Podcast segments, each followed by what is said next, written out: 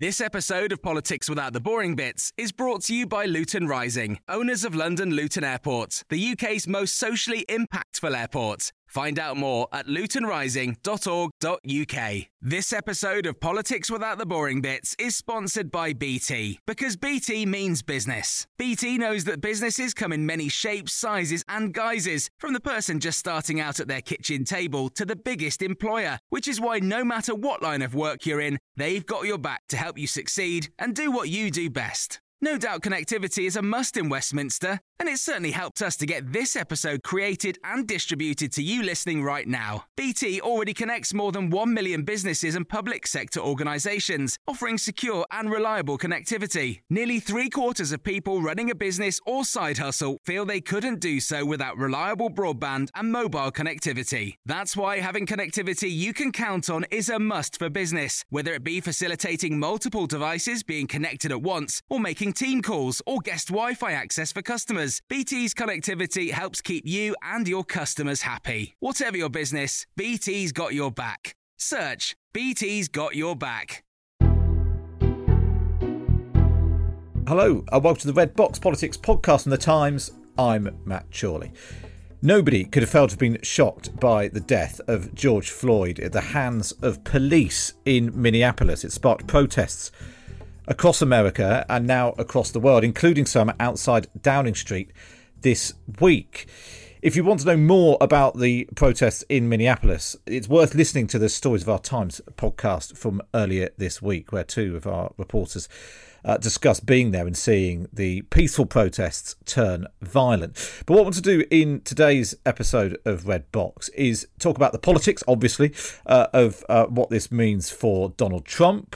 America and the elections which are coming up uh, this autumn. Uh, but there's so much more to talk about with Donald Trump. So many fronts he seems to be uh, now fighting on, not just the, the immediate crisis of dealing with the protests, but uh, a, an apparent standoff between him and some of the police and the military. He's also fighting a war uh, with Twitter. And of course, he's supposed to be fighting with Joe Biden ahead of those uh, presidential elections in November. So, who better to talk us through all of of that uh, than the Times Washington correspondent and friend of the podcast, Henry Zeffman, who is in Washington. Henry, how are you doing? It's a strange and febrile time to be in Washington. Uh, obviously, everything had been shut down because of coronavirus, and there was just uh, beginning to be a limited reopening uh, in the city. Uh, last Friday, stay at home became uh, stay at home light as the mayor of DC called it, which meant that non essential shops could open to curbside shopping and people could eat at restaurants outside. And that same night was when the protests that started in Minneapolis over the, the killing of George Floyd really went national, and DC was no exception. And so, very quickly, uh, sort of al fresco dining became evening curfews, and the mood in DC changed very quickly. Why do you think this horrific case has exploded in the way that it has? I mean, we sadly, the reality is there have been uh, not dissimilar cases over the years in America, and yet this, something seems to have happened this time around, uh, which means that you know people are comparing it to the riots in the '60s. What what what is it that you think that's that's driven this? It's hard to say. I mean, I think the the clearest reason is is just how clear the video of what happened to George Floyd is. I mean, there really is no room for ambiguity, and I think the the sort of shocking distance between a video which clearly shows that he died because a police officer was kneeling on his neck for nine minutes, and the fact that you know as that video started to go viral, the officer and none of his three colleagues who stood and watched it happen had been arrested you know, showed, I think, revealed a, a sort of unseriousness with which police violence towards African Americans is taken in large parts of this country.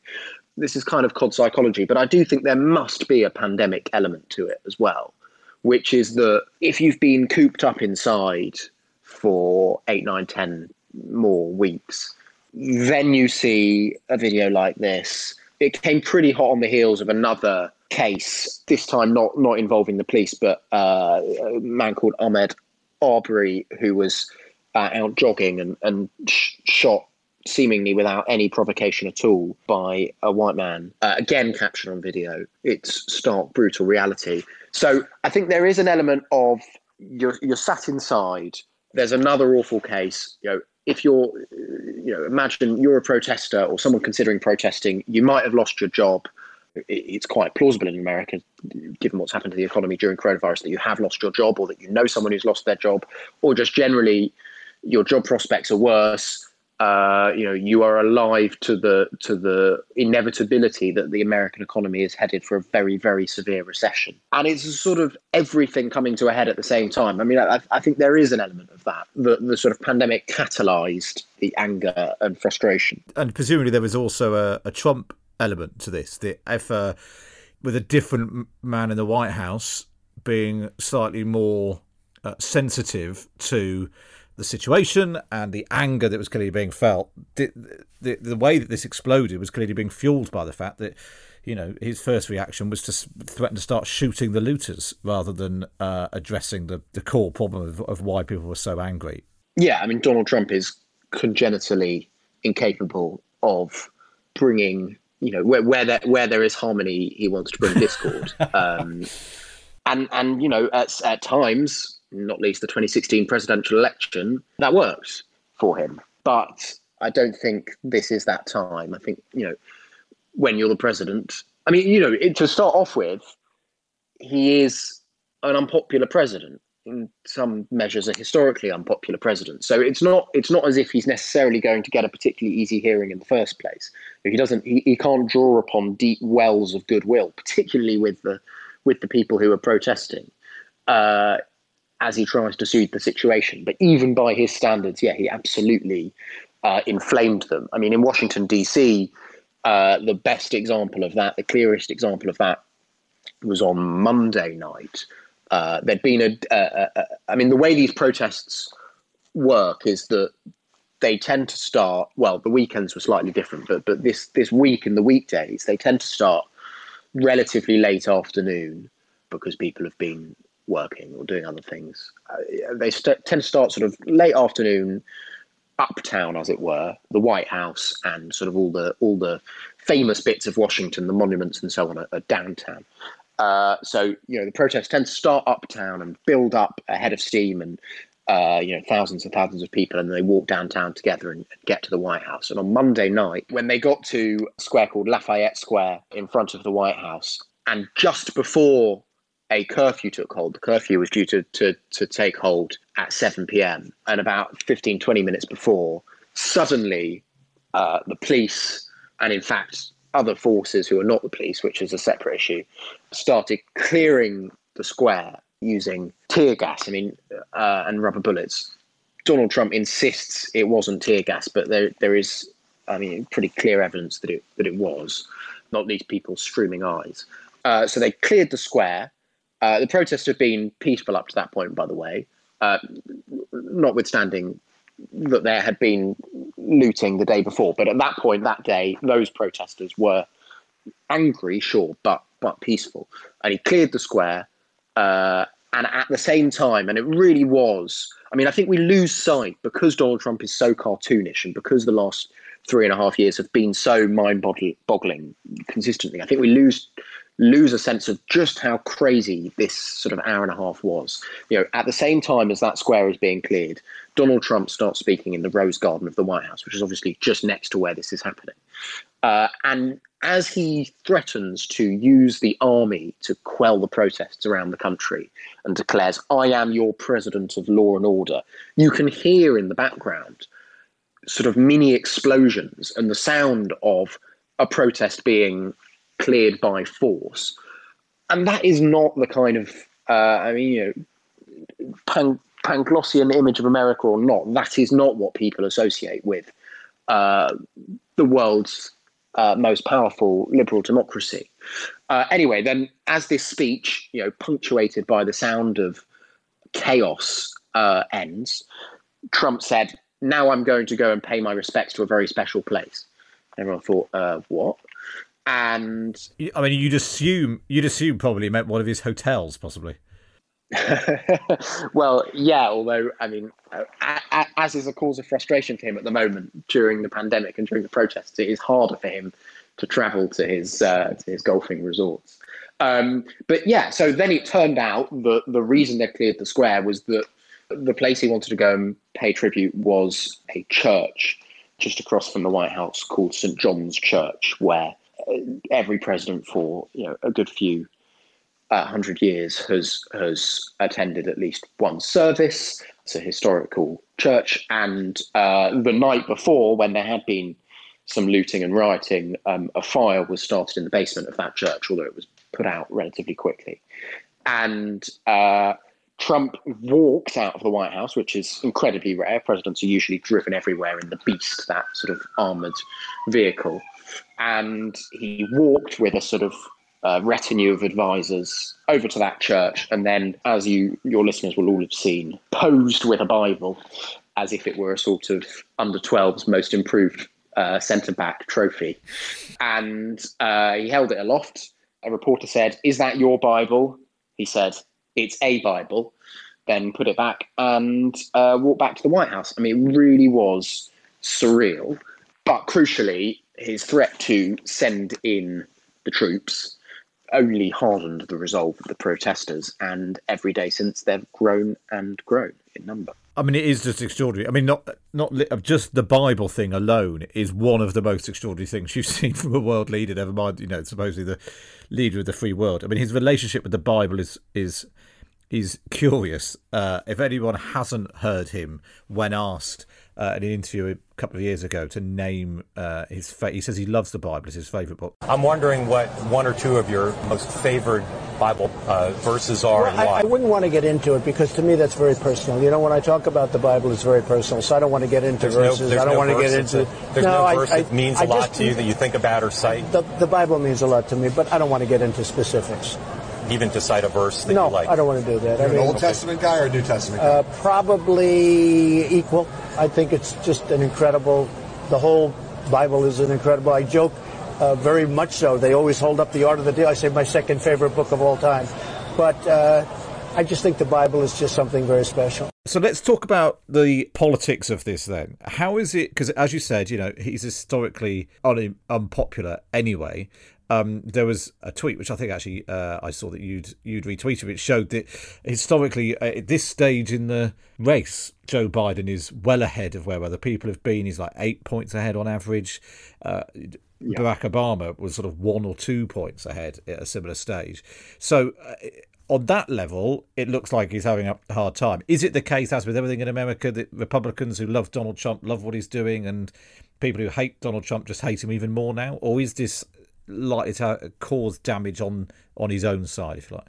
I mean, it's true that the Republican base uh, absolutely, you know, is is uh, is behind the president. Although there are some signs that, I mean, it depends what we mean by the base. I mean, there are some signs that Republican voters, uh, there's a chunk of them who are who are uh, anxious about how the president is behaving. I mean, there has there still hasn't been loads of polling, of course, because the protests happened, you know, are ongoing, but started relatively recently. But the sort of where they seem to fall is that a majority of Americans, well, a large majority of Americans are horrified by what happened to George Floyd. A majority of Americans support the protests. A majority of Americans are opposed to looting, and a majority of Americans think that Donald Trump has handled this badly. It is not fertile territory at the moment, at least, for Donald Trump to sort of storm in as a law and order president and and use that to propel him to victory in November. I mean, the the the, the parallel that people keep talking about at the moment uh, is 1968, when there were riots after the assassination of Martin Luther King, uh, not least in Washington, D.C., by the way, around uh, the U Street neighborhood, in particular, a historically black part of D.C.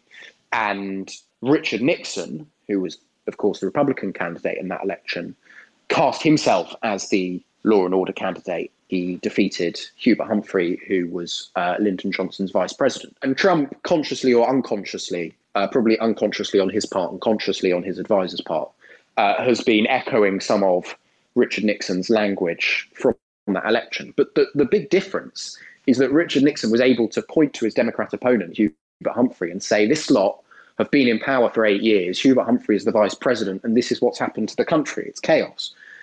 Donald Trump can't say, look at the country, it's chaos, re-elect It doesn't it doesn't work in the same way.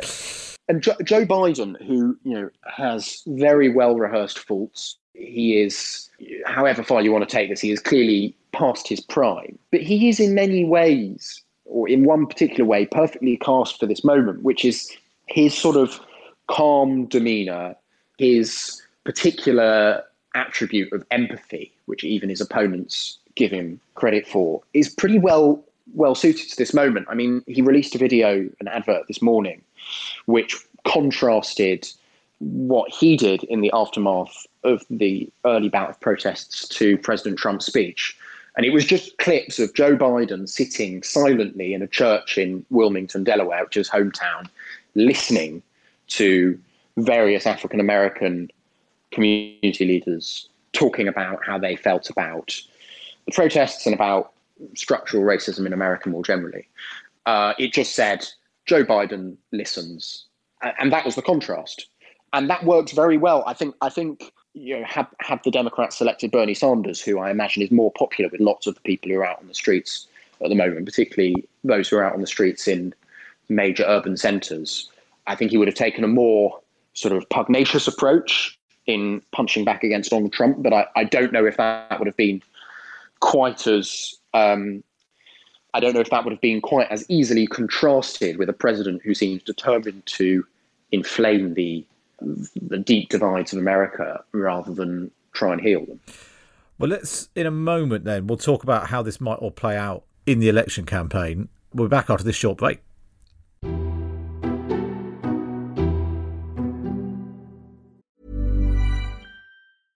This is Paige, the co-host of Giggly Squad, and I want to tell you about a company that I've been loving, Olive and June. Olive and June gives you everything that you need for a salon quality manicure in one box. And if you break it down, it really comes out to $2 a manicure, which is absolutely insane. It's also so easy to get salon worthy nails at home with Olive and June. The difference between how your nails used to look when you did them yourself and now with the Mani system is a complete game changer. The best thing about Olive and June too is it's a quick dry. Dries in about one minute, lasts for five days, and full coverage in up to one to two coats. Visit oliveandjune.com slash perfect Mani 20 for 20% off your first system. That's oliveandjune.com slash perfect Mani 20 for 20% off your first system system.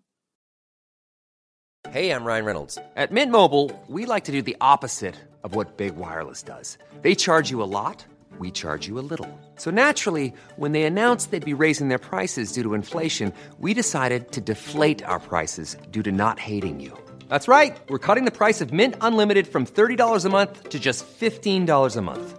Give it a try at mintmobile.com slash switch. $45 upfront for three months plus taxes and fees. Promo rate for new customers for limited time. Unlimited more than 40 gigabytes per month. Slows. Full terms at mintmobile.com. This episode of Politics Without the Boring Bits is brought to you by Luton Rising, owners of London Luton Airport, the UK's most socially impactful airport. Find out more at lutonrising.org.uk. Welcome back. This is the Red Box Podcast with me, Matt Chorley, joined uh, from Washington by Henry Zeffman, the Times Washington correspondent. So, Henry, there's a lot going on here. Trump facing the, the protesters on one side. He's still having to deal with coronavirus, which is ripping its way through America. It's got the largest uh, number of deaths anywhere in the world. Um, and he's facing Joe Biden. I mean, it, dealing with one of those things would be bad enough how is he dealing with coronavirus? Is it, it, one of the obviously one of the most striking things watching the TV from the um, self isolation of home in England is is that the the protesters are not self isolating, and which I know is a point which the opponents have been making. But is that because America feels like coronavirus has passed? Is there a, a genuine feeling that that's moved on, or, or is that just a a symptom of you know people are out protesting and you know concerns about coronavirus are just at the back of their minds? I, I, think I think if I mean some protesters have tried to advance an argument that uh, that they are uh, socially distancing adequately that that doesn't matter. Um, I think that's I think that's a bit dishonest. I mean, I think they should. I think I think the truth, which most of them would uh, acknowledge, is that is that they see the protests as more important. I mean, you know, when I've been out reporting on the protests, along with the protests, you know, it's absolutely true that almost everyone is wearing a mask. And uh, I mean, masks here are almost ubiquitous in a way that I can see they're not in the UK, which I find slightly strange. I mean, you have to be wearing a mask to go into a shop or supermarket or uh, pick up takeaway from a restaurant or whatever here. And you know they're trying to keep their distance, but obviously that's that's not easy in a historically large protest. Um, so no, I mean that is that is a that is a big concern for lots of people. I mean, you know, the people there were there were large protests against uh, against lockdowns sort of four or five weeks ago in lots of parts of the country, and you know, lots of people criticised them, saying they were going to precipitate a second spike in those areas, and and you know, clearly the same criticism could could be levelled straight back at the current protesters, although you know the first batch of protesters weren't weren't wearing masks necessarily. Um, coronavirus more generally is still absolutely you know raging throughout America. I mean, last week, last week uh, the grim milestone of hundred thousand deaths was passed, which is far more than anywhere else in the world. The rate of increase is slowing. I mean, the US has passed the peak. Currently, about a thousand people who are dying a day confirmed of coronavirus. Uh, but so you know, it is a long way from from slowing to a stop. And then there was a grand experiment going on in many states. I mean, some states reopened uh, when it was pretty clear that they were, or when it was far from clear that they were past the peak. Uh, Georgia was the first to do so. Others have been much slower. I mean, Washington, D.C., as I mentioned, had a limited reopening at the end of last week, and that was pretty much the last place in the country to do so because America is incredibly decentralized. You know, though Donald Trump spent weeks declaring that he was going to reopen the economy, it's really not up to him. It's up to the states' governors and, in some cases, cities' mayors. Um, but one thing that is is worth noting is that when, in particular, Georgia and the first batch of states to reopen announced they were going to do so, people, you know, some of them renowned epidemiologists, but many of them just political opponents, said there is going to be a huge spike in these places which are reopening too soon. And it's it's not clear there has been. I mean, it's really not. I mean, some states it may well be that that's because they're not testing enough, so they wouldn't know if there has been a spike. You know, as as we know in the UK, perhaps a better measure is excess deaths, but American death monitoring is incredibly decentralized and patchy, so it's quite hard to work out what the rate of excess deaths has been here. Although it seems to be far lower than the UK's. But but in some states, it does, which are doing enough testing and which did reopen early, it does seem that there hasn't been the spike that some people expected. Um, one explanation for that might be that even though people can go to restaurants, even though they can go to work in an office, perhaps, that people nevertheless are carrying the good habits they acquired during lockdown with them. So they are socially distancing, so they are wearing masks. They're just doing so with a bit more economic activity.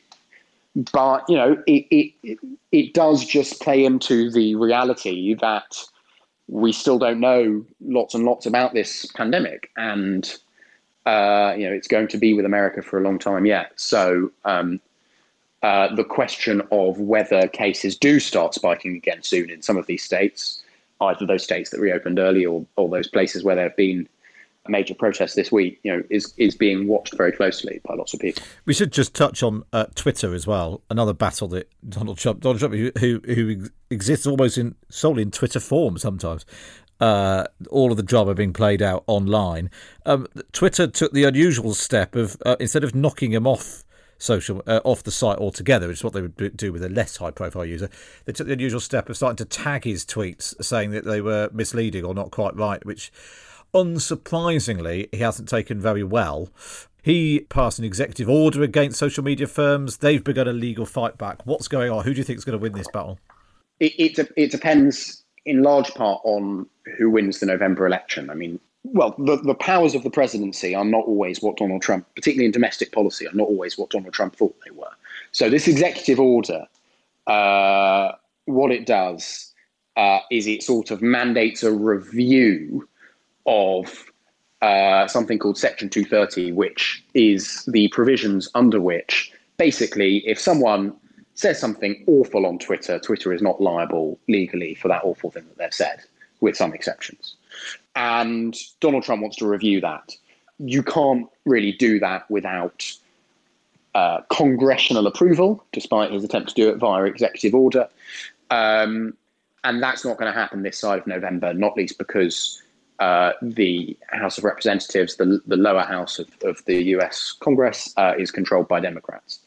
That said, it is a really interesting policy area which gets to the question of whether these social media platforms should be treated as publishers rather than as sort of a, a, a public square. And Joe Biden, for his part, said in an interview with the New York Times late last year that he wanted to repeal uh, Section 230, which is the which is the crucial piece of pre social media legislation, which has sort of accidentally ended up governing social media. And so, you know, it is it is a it is an interesting, knotty, nuanced regulatory question, but interesting, knotty, and nuanced, and not really the planes on which Donald Trump operates.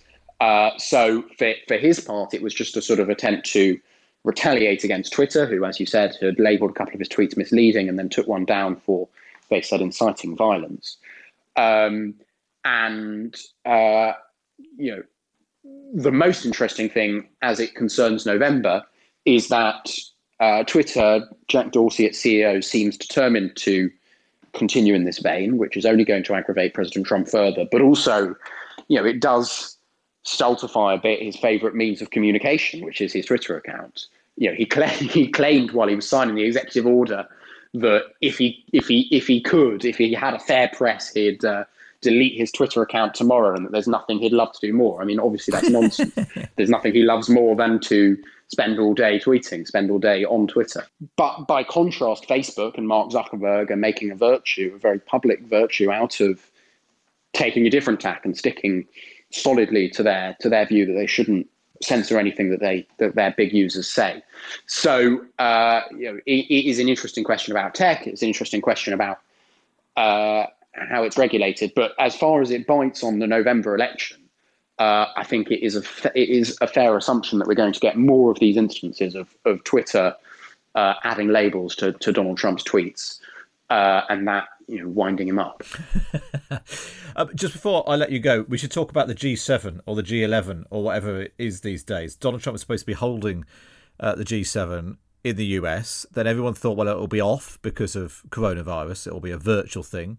Then it became a physical thing again. And Boris Johnson said he was going to go. And then I might think it, it was then off again uh, before Putin got an invite. Of course, Russia was not in the G7. It used to be the G8. And Russia was given the boot. So, what, what if anything, are we expecting to happen next week? Uh, well, at the weekend just gone, it did seem that Donald Trump had won round pretty much every leader of the G7, other than Angela Merkel, to a an in-person summit at some point in probably late June, probably later than, it, than, than the summit was meant to be, which I think was meant to be next week. Um, anyway, rather than banking the win of winning around all these people, he then, on Air Force One, as he returned from the um, space shuttle launch, wandered down to the journalists' area, which I think is quite unusual, and declared that the G7 was a very outdated group of countries, that he was, in fact, postponing the summit until September or later, and that he was going to invite uh, South Korea, Australia, India, and Russia. The hosts of G7 summits can invite guest countries as they wish. Uh, that's that's fairly standard practice. But inviting Russia, which of course was a part of the G8 until the annexation of Crimea and got expelled, you know, is not the same as inviting, you know, a, a, poor country to talk about development, for example, which is a more standard thing to do. And what Trump seemed to be gesturing at was a sort of uh, expansion of the club, you know, suggesting that the club is redundant rather than saying this year we ought to speak to these people as well. Um, and it just it just serves as a reminder of what a chaotic force, you know, his supporters would say a, a, positive chaotic force, but a chaotic force, I think everyone agrees, Donald Trump is in the sort of in geopolitics, in the world order. And, um, you know, how difficult because of that unpredictability he is to deal with for someone like Boris Johnson, you know, who thought he had agreed to fly across to the US for an in-person summit of the G7, and then suddenly he's having to say that the UK would veto any admission of Russia to that group. Um, and this again is one of the key arguments that Joe Biden is making, which is that by virtue of having been vice president not so long ago, he knows lots of these world leaders. He has experience dealing with them, and you know, basically, he would, he says, offer a return to basically, you know, following the rules of the game as they were followed, uh, you know, before Donald Trump. Donald Trump supporters, of course, would say, you know, we're fed up of those those boring rules. They ill-served America, they ill-served the world, and you know, we need we need four more years of recasting how America does its business in a Trumpian fashion. There's part of me that, that wonders whether actually this is the best possible outcome for Boris Johnson in that he agreed to go, but it doesn't look like he's going to have to go. Two reasons. One, obviously, he was PMQs this week, Boris Johnson was really pressured to get stuck into the issue of race in America and Donald Trump's response to the protests. And he really reluctantly, uh, it seemed, didn't really want to get involved in that. Uh, there's also the issue that um, if he went to America, say, next week, under the government's own rules, he then have to stay at home for two weeks, him and his entourage. Although, uh, quite how long these quarantine rules uh, will last is another matter altogether. No, I was just saying the, the, the, the question of what a Boris Johnson Joe Biden special relationship would look like is really, really fascinating. And I think quite underexplored.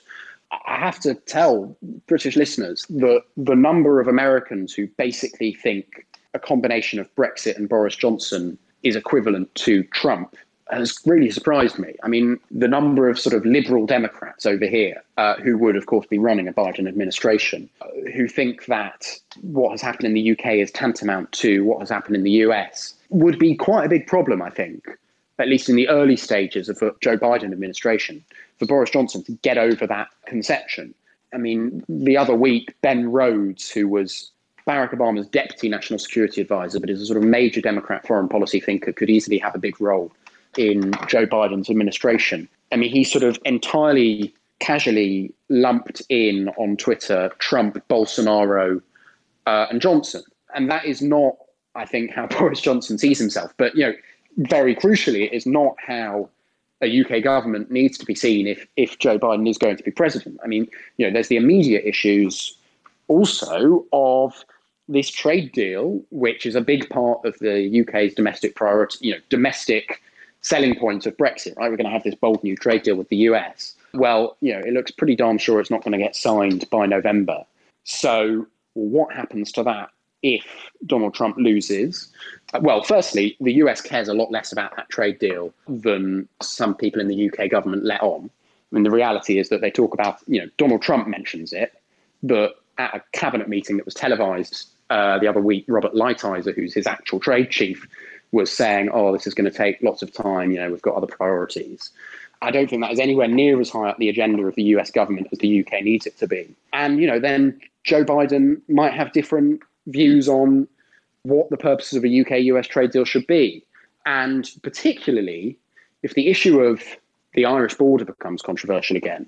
You know, the Obama administration were all big Remainers, famously, the back of the back of the queue quote. Also, Joe Biden sees himself as an Irish American. I mean, he's he's very proud of his Irish heritage. You know, regular at St Patrick's Day receptions and other receptions at the Irish embassy here. And you know, I absolutely would not count a Biden government having the UK government's back should uh, the question of the Irish border flare up again, and just more generally in UK EU disputes as they might develop. So, you know, I do think something to really watch out for uh, in the coming weeks and months, particularly if Joe Biden's poll lead stays as wide as it is at the moment. Of course, lots of things could change between now and November. But the question of what a Johnson government's relationship would be with what would effectively be a, a sort of resumption of the Obama administration would, you know, I think is I think is underexplored and potentially pretty difficult thing for uh, the UK government to handle. But I think that's a really interesting point. The way that, that politics could shift so quickly, and that, that you know Boris might hate being described as Britain Trump, as Tr- Trump himself described him, but uh, the relationship could could sour even more if. Joe Biden gets to the White House. It is worth pointing out, actually, we did have Ben Rhodes on the podcast a couple of years ago uh, when he was uh, plugging his book. And uh, he talked about what Barack Obama uh, and the Obama administration thought of Boris Johnson, because Boris Johnson family used just before Barack Obama came to the UK. He uh, Boris Johnson wrote an article in the Sun where he basically claimed that Obama's decision to remove the Winston Churchill bust from the Oval Office was a symbol of the part Kenyan president's ancestral dislike of the British Empire. The whole thing uh, blew up. Uh, Obama was furious at the time.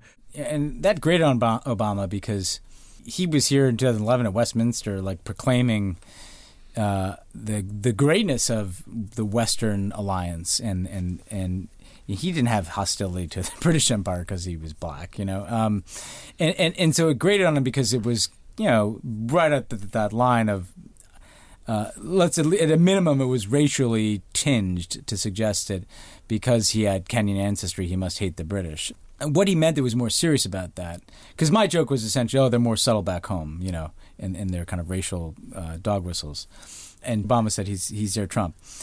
What he's talking about there is again, a politics that is based upon reclaiming some lost position.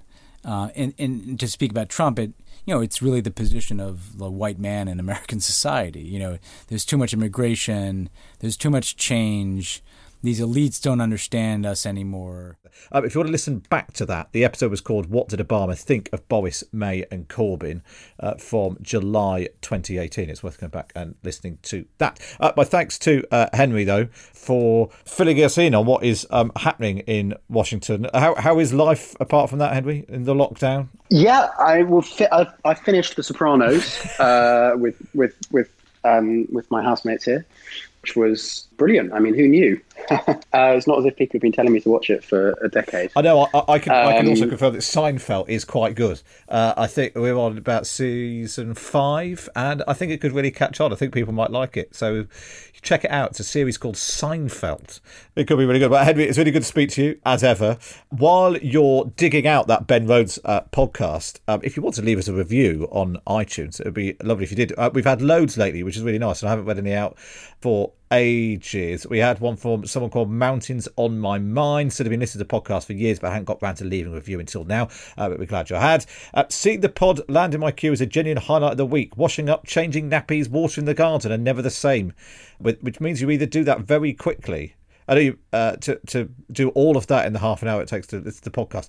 Uh, but well done for doing that. Infectious humour, Murky World of Westminster, etc. That we appreciate that. Uh, Lewis London says it's the favourite political podcast. Critical without being cynical, wonky without being boring entertaining without being superficial. We'll put that on the film poster. Uh, Lexi77 said, uh, always into this, I particularly like the light-hearted tone and Matt's way of posing questions.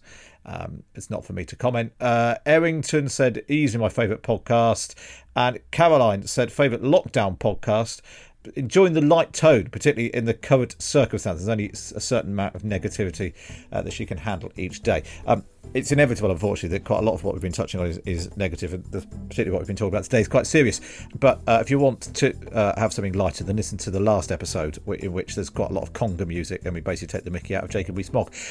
And to find out more information about uh, Times Radio when it launches, uh, my morning show uh, on the new station, and how the podcast is going to come out of the show, uh, as well. You can follow Times Radio at Times Radio on Instagram and Twitter.